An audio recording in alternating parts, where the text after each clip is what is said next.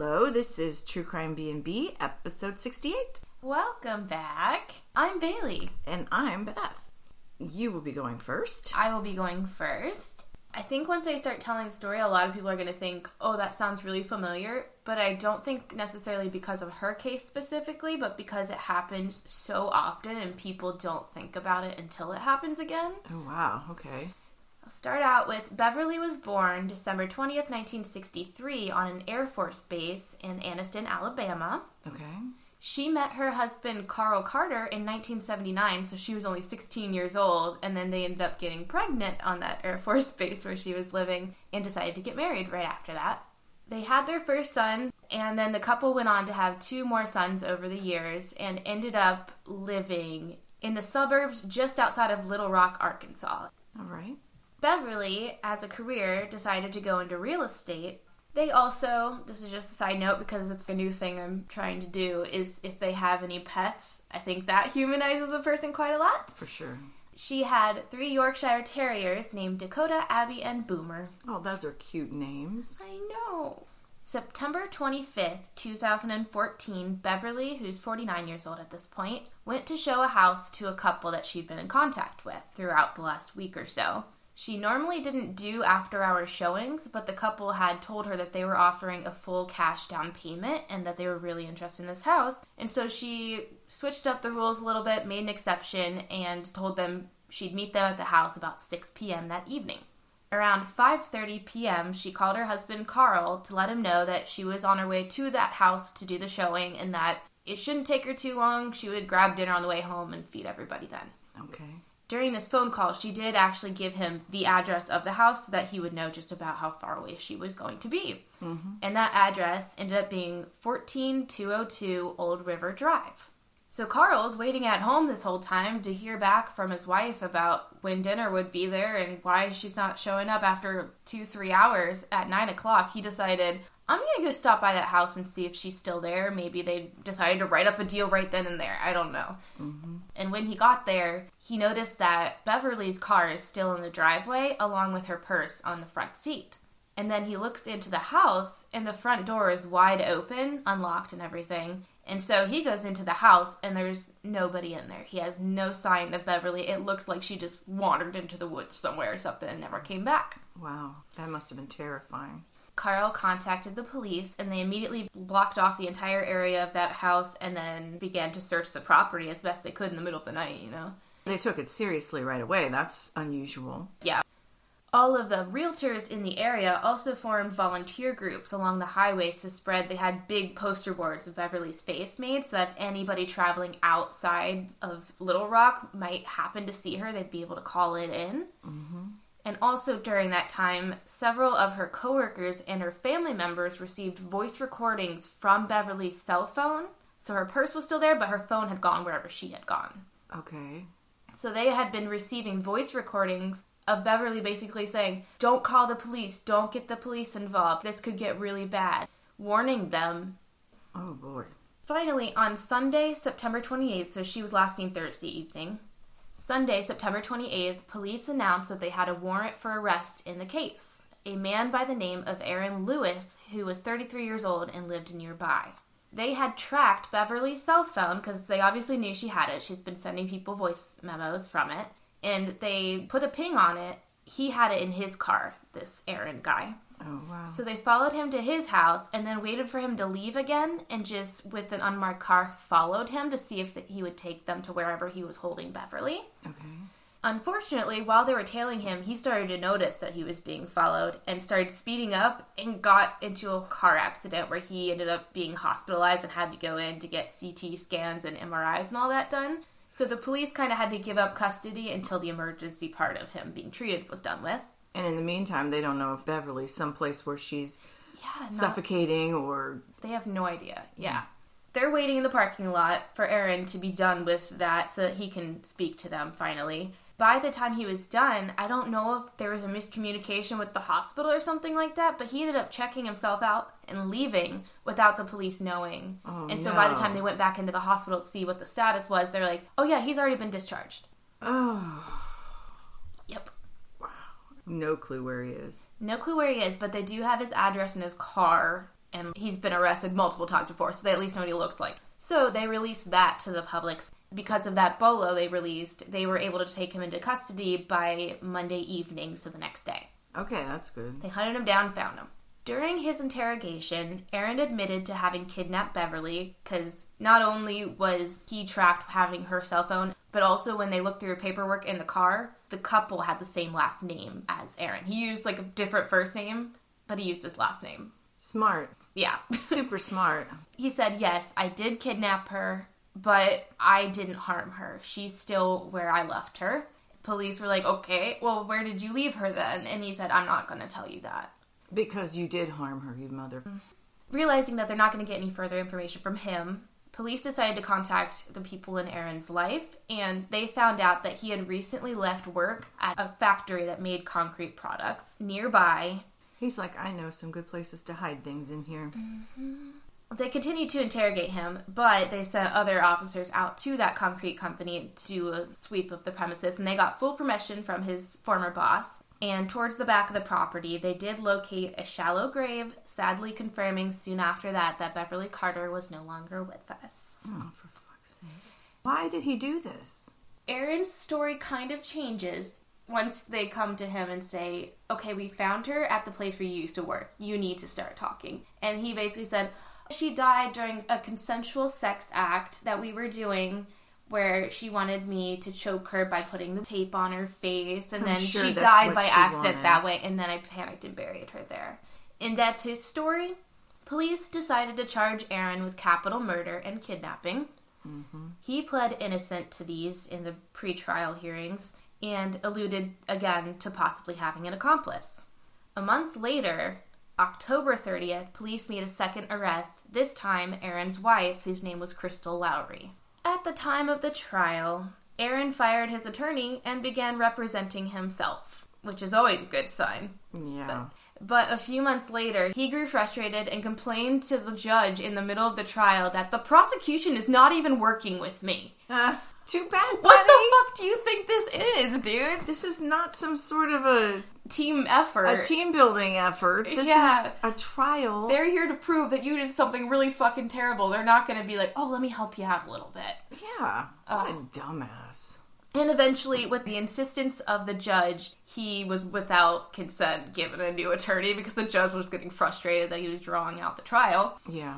Well, if one person is incompetent, Mm-hmm. they just make everything harder for everybody else, even if you're not on the same team.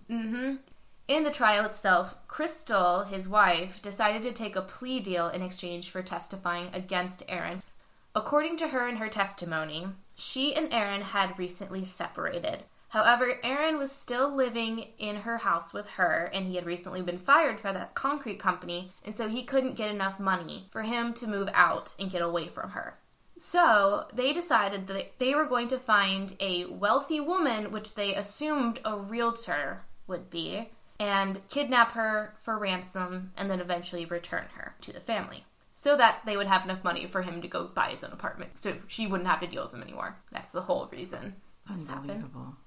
Unbelievable. Yep. She wants to get rid of this asshole, so she decides to ruin somebody else's life. Yeah. I don't, as a woman. Instead of just throwing him out, just throw him Yeah, out. for real. I mean, they don't even have the same last name. It's in her name. Just tell him you have 30 days to get out. Or five days. I mean, I think. If you can't find a couch to sleep on in five days, then you're more useless than I even thought. valid.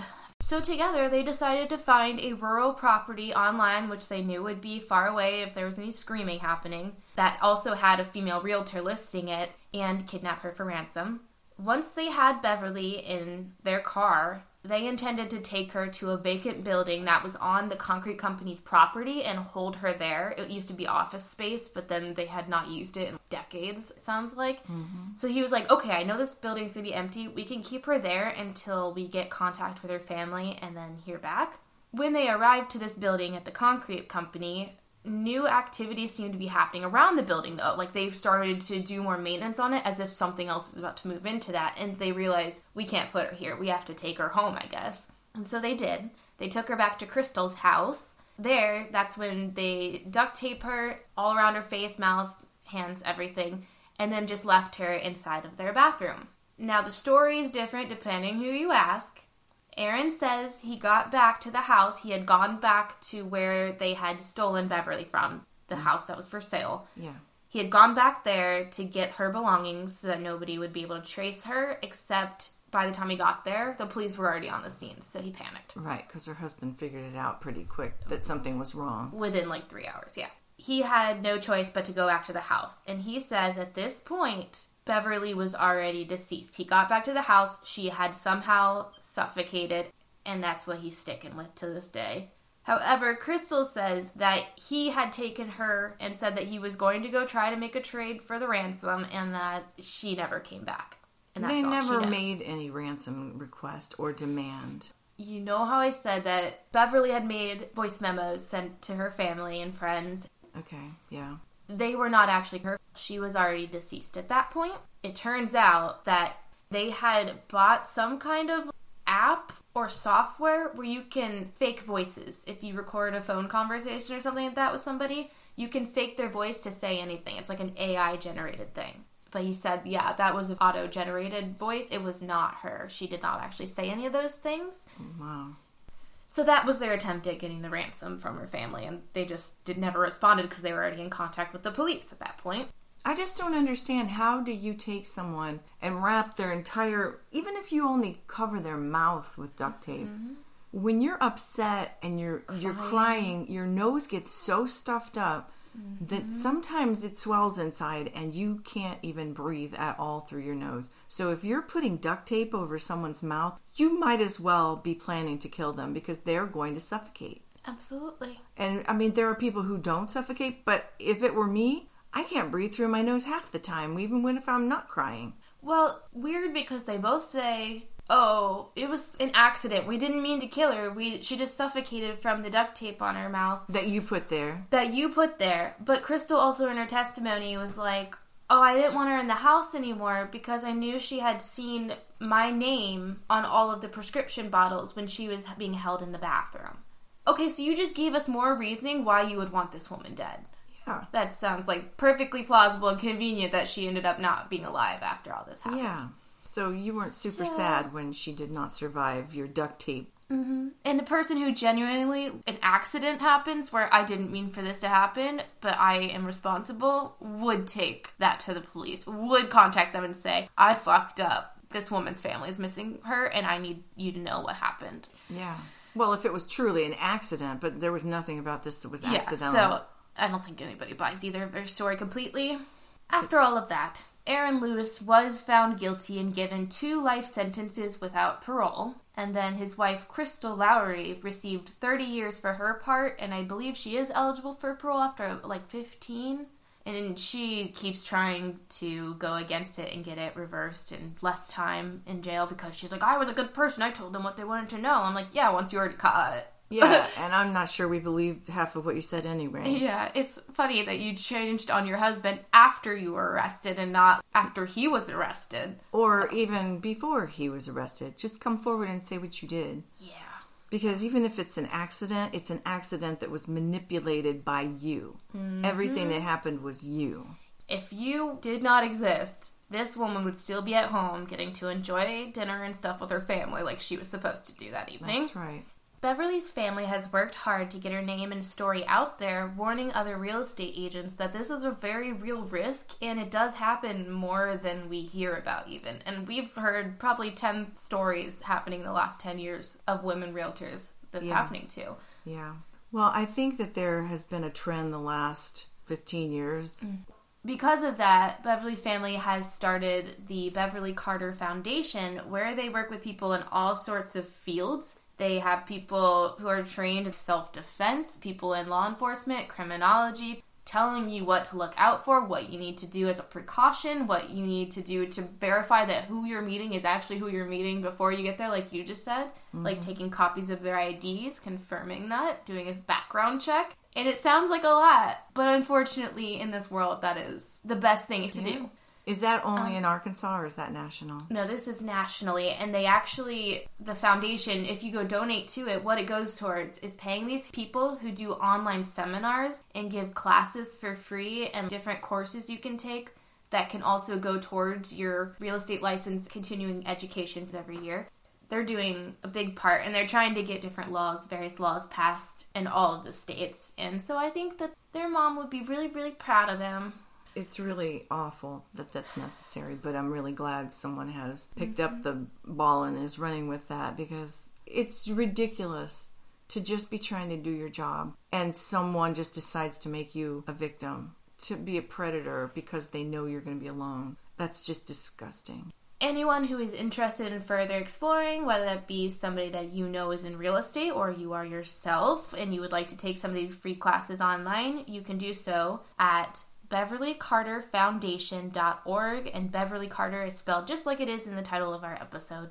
Check it out. Man, well, Yeah, that's all right, so let's talk about somebody who did make it out. okay. It's another incidence of stranger danger, but in a different kind of a way. Hmm, okay. More recent articles refer to this woman under a different name, mm-hmm. but I'm going to use the name that was used in the earlier news articles because she did some interviews under that name, and it appears that's how she prefers to be referred to. Mm-hmm. So I'm just going to go with that. Jayde Logan was born in 1991. And given that Jayde is alive and well after the events of this story, there isn't a lot available about her early life, but we do know that she had a generally positive outlook on life.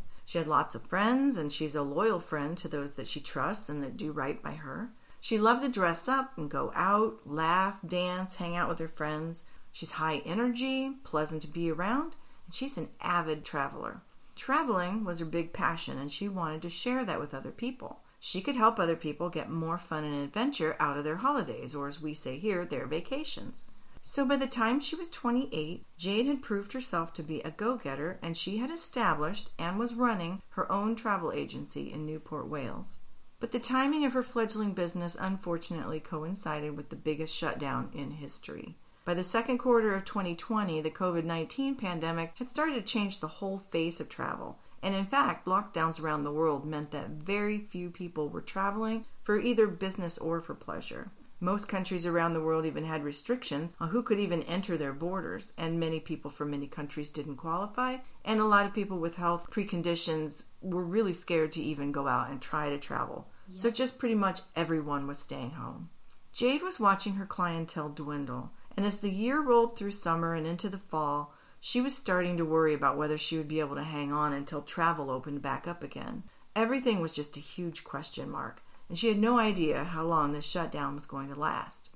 In October of that year, in an effort to cheer herself up, she decided to get together with some of her close friends to celebrate her 29th birthday. It was a rare, bright moment in an otherwise interminable year.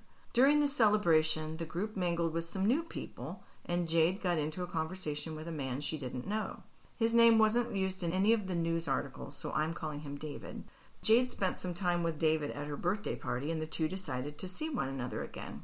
They started dating, and for a few months things were going very well. They got along really well, they enjoyed one another's company, and she could confide in David about the trouble with her travel business, and it was a relief to have someone to talk to.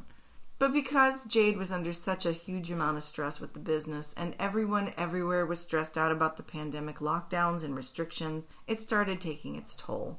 She had lost thousands and thousands, and Jayde ultimately was forced to close her business and cut her losses. This loss made her sad, depressed, worried, irritable, and she admits that it was this stress that caused her and David to start falling apart. There was bickering at first. The bickering turned into arguments. The conflict on top of her depression was just getting to be too much. After they'd been together five months, they decided to break off their relationship in April of 2021. A month after they had broken up, COVID vaccines were starting to roll out and people were starting to venture out into public again. One of Jayde's friends decided to host a house party, get their friends back together, and mm-hmm. Jayde was enthusiastic to go. She wore a sparkly black top and white denim bottoms, pulled her hair back, and added huge gold hoop earrings. She was looking good, she felt great, and was more optimistic than she had been in a long time. The world was starting to move again. She arrived at the house party and she was just socializing, saying hello to people she hadn't seen in a long time, running into people she really hadn't seen for a long time, and she suddenly realized that her ex, David, was also at this party. So the two of them made eye contact and drifted towards each other. They decided to step outside so they could talk and it wasn't so noisy. They stood outside, both admitting they had missed one another, and they wished that things had happened differently. They had met at a different time, maybe nothing bad would have come between them. Mm-hmm. The worst of their problems had been brought on by COVID stress and the resulting financial problems, and since they still liked one another, this was happy news for both of them that things were starting to open up again. Mm-hmm. They both leaned in and gave each other a big hug to kind of hit reset and start all over again. As they hugged, Jayde heard a female voice coming from the next block of flats shouting out her name. She was confused, and as David heard the voice shouting at Jayde, he turned tail and ran scurrying away. What David had figured out, and what Jayde didn't know, was that the voice shouting her name was that of, of another of David's exes. Oh. This woman, Kaya Price, was a complete stranger to Jayde. She had never seen her, nor did she know the woman's name. Kaya knew who Jayde was, and as she stormed towards her, standing outside of the party house, she marched right up to her, screaming, Come on then, fight me! Of course, Jayde had no interest in fighting this complete stranger, and she had no idea why she was even being challenged this way. It had registered that David had just bolted, so Jayde was in total confusion about what the hell was happening. So clearly he knows her of some sort, but yeah. she's not sure how. Yeah. Huh. She asked Kaya, What are you doing? And then she saw something shiny flash past her. Rather than give an answer, Kaya Price had grabbed hold of Jayde and smashed Jayde in the forehead with a hammer, ah. Creating a hole in her forehead just above her right eye. Jayde saw stars, and her head was both foggy and screaming and pounding. Blood was just pouring down her face. Jayde's friends saw this happening, but by the time they could get there and restrain Kaya, she had already wound up and hit Jayde a second time in the side of her jaw. Jayde couldn't stay on her feet. She was seeing stars. She was starting to black out. Everything faded to black as she remembered hearing some sirens in the distance. She woke up in the hospital, all alone because no one was allowed to visit at that time because of COVID. She was at Grange University Hospital in Cwmbran, and she was scared. She had a serious injury. She had an absolutely splitting headache. Her face was a mess. She managed to make it into the bathroom and looked at herself in the mirror. Her eye was completely swollen shut. The rest of her face was swollen and covered with little cuts. There was a literal hole in her forehead that had been stitched together. It looked like cross stitch that just went back and forth, back and forth. So Jayde was looking at herself in the mirror that day and she said, I was a mess. I look like Quasimodo. She was devastated. She's in terrible pain. She's had these terrible headaches. She had to be there alone. Nobody that she knew or loved could come and comfort her. She still didn't understand why this had even happened. She had no idea who had done this or why she had that been singled out. So scary, just not even knowing the context of what happened to you, and then you're not even allowed to talk it through with your exactly. mom. Exactly. Exactly. Well, she could probably call her on the phone, but when she spoke to her medical staff, she learned that it had taken 14 stitches, 14 X stitches to close the hole in her forehead. Had the trajectory of the hammer been just slightly different, Jayde could have lost her eye. Absolutely. Or she could have been permanently blinded. At this point, Jayde still didn't know who Kaya Price was or why she had attacked her. Police had come to her room to tell her that Price had been arrested at the crime scene, but it was still two more days when she was getting ready to leave the hospital that one of her friends, who also happened to know Kaya Price, told Jayde what had prompted the attack. Okay. Kaya had previously dated David, and she wasn't happy with them being broken up. So when she saw David and Jayde hugging outside the party, she had just come after her. So acting like a psycho is really going to get him to want you back, I'm sure. You Well, know. not to mention, if you see your ex boyfriend that you're still in love with or infatuated with, whatever, at a party, and upon seeing you, he flees in the opposite direction, girl, it's time to let him go. He does not want you. Yeah, yeah. Jayde's response to hearing this knowledge was, I couldn't believe she'd attacked me over a boy. She was evil. And not only evil, but stupid. Kaya Price ruined her own life to take out her anger on someone who had nothing to do with her anger. And she's ruined her own life over a guy who obviously isn't going to get back with her for doing something like this. So mm-hmm. it's just stupid. So as Jayde started healing from her terrible brain injury and her pain and her headaches, and actually I think she still has headaches now that I say Can that. imagine, yeah. But David started blowing up her phone with calls and texts. He was concerned and worried and trying to find out how she was doing. But Jayde chose her dignity and blocked him. She said if he would run away and not even warn her that Price was a nut when he heard her voice, mm-hmm. she could never count on him. Absolutely So not. So she blocked his number and refused to take his calls. I mean, would you marry somebody that if somebody broke into your house in the middle of the night, he'd just leave you asleep in the bed and then go out the back door and run? No thanks. They're like, do what you want with her, but just leave me alone. She's slower than me. Get her first. So Price was arrested. She had been picked up at the scene. Mm-hmm. She was released on bail, which was extremely stressful and frightening to Jayde, who had tried not to leave her home because she didn't know if she was going to run into her out on the street. Jayde moved out of the area in June, a month after the attack, because she just wanted to live her life without this hanging over her every single day. Price was finally charged, officially charged, in November of 2021 with the charge of infliction of grievous bodily harm with intent.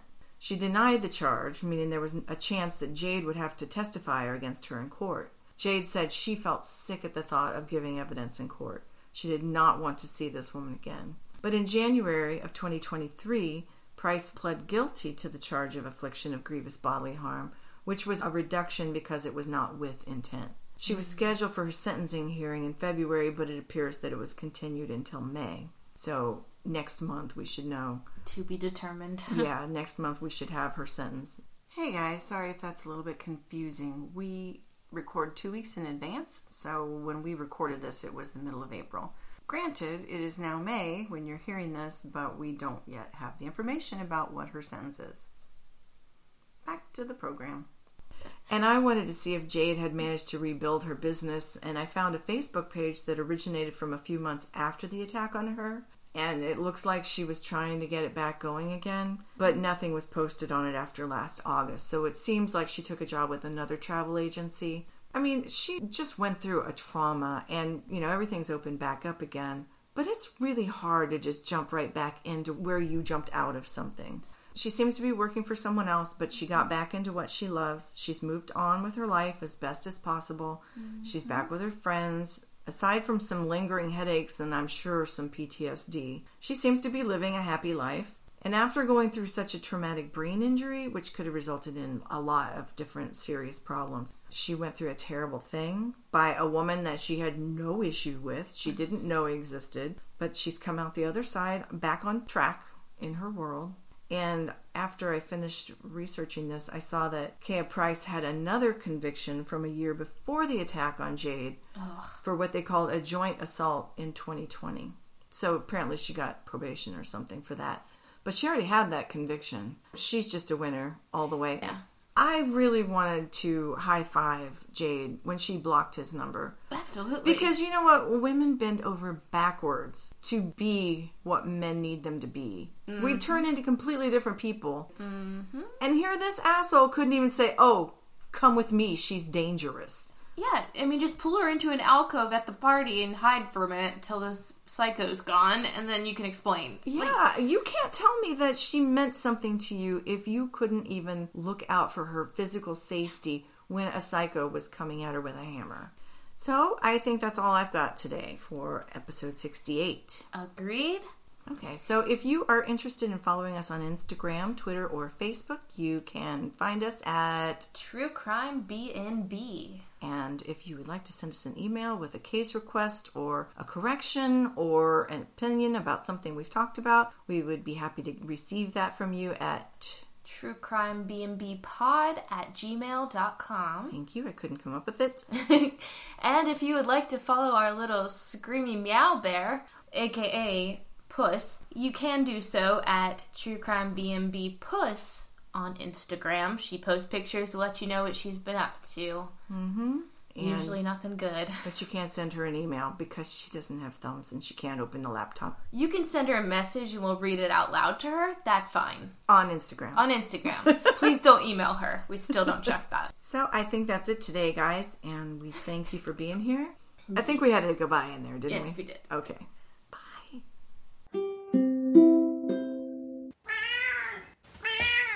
Well, we have the waves. Katrina and the. Is that a band? I'm walking on sunshine. I thought you were making a tasteless joke about hurricanes. I was like, Mom, I know that was like 10 years ago, but too soon. Carmen and Joanna would be like, not funny, Beth. After Crystal decides to tell on him, fuck you. Fuck you. 10.30 at night, the bottom of Tennessee somewhere. They were like, "Oh, I'm sorry, our bathroom is closed. If you go behind this vacant rural gas station about a block that way into the field, there's a little trailer. The lights don't work, but you can use your flashlight while you go to the bathroom there. It's, it should be unlocked. Yeah, thank you very much, ma'am. And I just went, and, and as I'm sitting in the toilet, I'm like, you dumb bitch! You, if somebody is waiting out there, what are you gonna do? You have a Honda key. Yeah, so I just put that on my knuckle, and I was like, well, I guess I'm ready to fight like hell when I open this door. David. At least that's not Mike, I guess. The only thing that could be worse about you, David, was if your name was Mike. well, actually, a lot of people think Barry White is very sexy. not anymore, he's not.